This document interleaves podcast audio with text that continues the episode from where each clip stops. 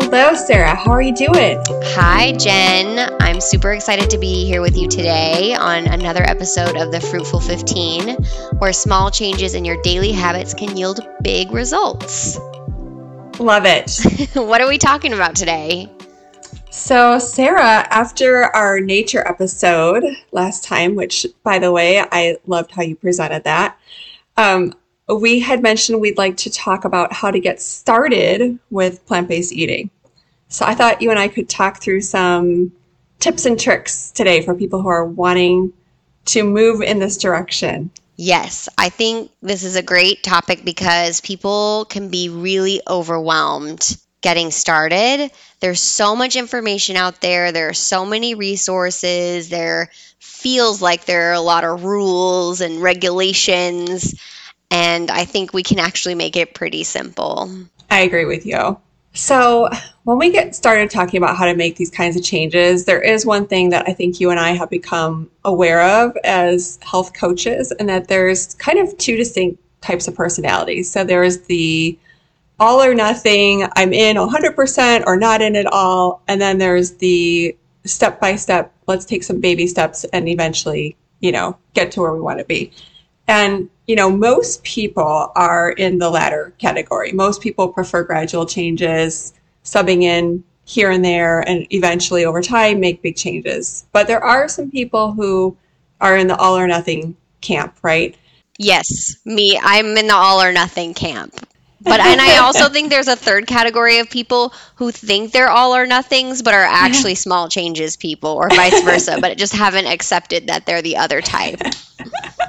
I love that. All right. So three categories of people. And actually, the tips we're going to talk about today are more geared toward people who like to do progressive small changes. But 100% you could still use these all at one time if you want to be in the I'm all in camp, right? For sure. For sure. All right. Good stuff. So the first tip that, and these are things that have been studied, and we actually know that this is a good way for people to go about making these kinds of food changes. So the first tip we always say is just to identify some things already that you're eating that are plant-based.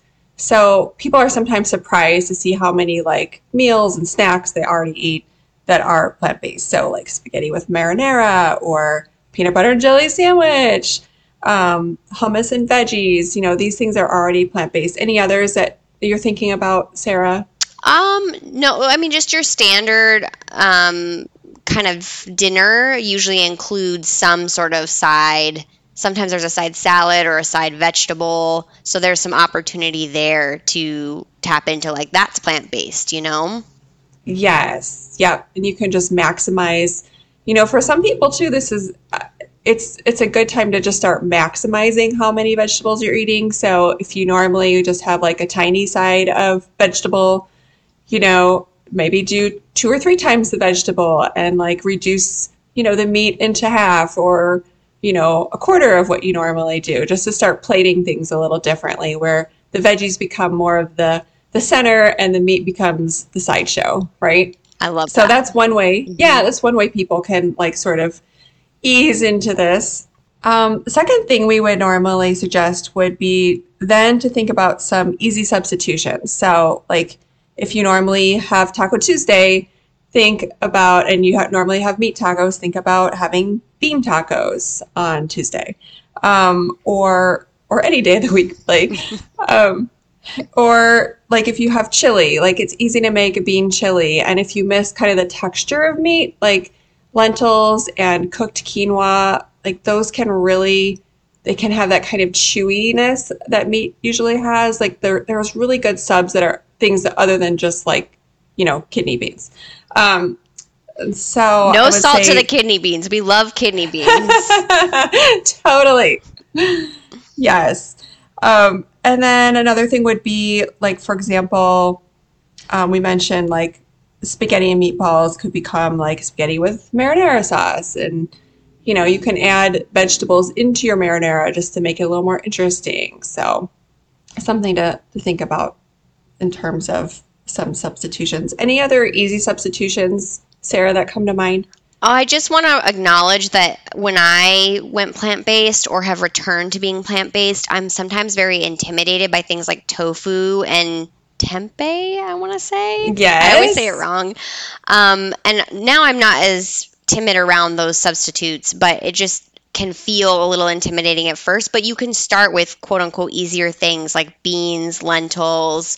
And if you're intimidated by cooking those things, you know, it's okay to use canned beans, obviously rinse them. And it's okay to use, there are great lentils that come in a package that you can microwave. Just look out at this, you know, the salt content and for other additions that might not make it as whole foods. Great points. I love that. Do you have any favorite websites you go to when you're trying to figure out how to cook new things? Like you mentioned the tofu was a bit intimidating. Anything that like you found that's really helpful? Forks Over Knives is really helpful. We can put that in our show notes. That's a good resource. And then I have like favorite blogs I go to. Trying to think off the top of my head which ones I love the most. But Forks Over Knives is the one that's coming up over and over in my mind for that go-to. Yes. Yeah, they're super, just a wonderful resource for learning how to cook tofu and different things you can do with tofu. Right. So, yeah. Yes. Love. All right. And then third step that we usually talk about would be adding some new items. So going online and looking around, maybe there's something you've always wanted to try and incorporating that into your daily routine. Anything new that you've tried recently, Sarah, since you've returned to the plant life? Yeah, actually there is a great website that I went to. It's called Running on Real Food. Yes. Have you checked that out? I love that website. I love that site. Yeah, yes. And there's actually a 7-day plant-based meal plan. Then I went ahead and downloaded that, and we're not affiliated with Running on Real Food, but I downloaded that because I wanted someone to just basically give me a template that I could start with. And every recipe that I've made in there has been delicious and easy. You know, on Tuesday I made a barbecue tofu bowl with tofu with barbecue sauce, broccoli, and brown rice. Super simple, super nourishing. Really tasty. Loved it. I am getting hungry just hearing about your barbecue bowl. Sounds delish. And we'll link to that website too. Yeah. So people have that as a resource. Great. And then, so that's usually the three steps that we talk about. And then I would like to add a bonus step. So one thing that I have found is that it's easy to make things even healthier just by throwing some dark leafy greens on whatever you're eating. So you have a barbecue bowl, just throw, you know, a handful of your favorite dark leafy green. I've gotten really into like arugula and kale, but I know that sometimes those are maybe not everyone's top dark leafy green, but any dark leafy green is great. So if you want to do spinach, that's 100% great. And add that. So if you're eating like a plant-based pizza, like throw a handful of dark leafy greens on it. So I would just encourage people to get more dark leafy greens because we know that those help open up the little tiny lining inside of our arteries called the endothelium, and that keeps that endothelium healthy and nourished when we're eating dark leafy greens as much as possible. Anything to add to that, Sarah? I love these, and I think it's helpful to have a visual in your mind of. And this visual, actually, credit to the American College of Lifestyle Medicine. At one end of the spectrum is like the green foods, right, which would be your whole food, plant-based foods. And then at the other end of the spectrum are the red foods, which are the foods that make us not as healthy, right? We know who they are. And you don't have to, as you've mentioned, be all the way over into the green all the time, all your life, you know. You can take those small steps to move yourself toward the green. Sometimes you'll go back a little bit. Sometimes you'll go forward a bunch. And it's okay to land yourself on that spectrum as you learn how to eat this way. Yes. Yes. Thank you for mentioning that. And we should clarify, too, when we're talking about yellow, green, and red foods, that we mean like on a stoplight, like yes. green light would be the foods that you want to eat more of, only because I just brought up eating green leafies and I don't want people to think that we don't want them to eat foods that are red in appearance. No apples. It's more, no apples ever. No, apples are amazing. Yeah. Apples really are something that we should try to eat every day for sure. They've got those wonderful phytonutrients in them. Mm-hmm. They really, one a day really can keep the PA away.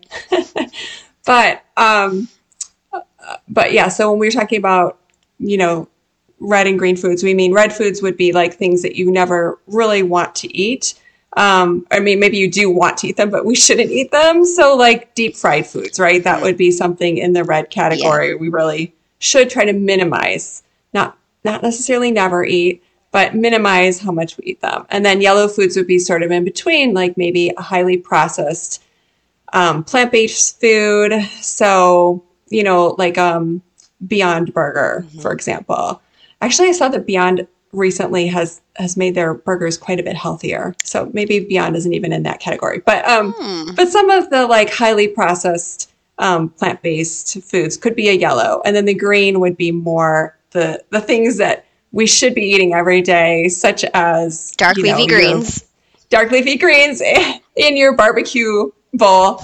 Like those are great foods to be in the green category. Yeah. And two other things that I wanted to say are sometimes when you get started with plant-based, your gut has to sort of adjust to that difference in the food. So there may be some disturbances in the force. So be gentle with yourself, go slow, stay hydrated, and consult your medical provider about other ways that you can help that transition. And then the other thing is to have a mindset of experimentation. Like you're not trying to be plant-based and failing. You're trying, you're experimenting, you're gathering data about how it makes you feel and the way that it works in your life. And then you're making adjustments based on that data. Spoken like the perfect coach that you are. Yes.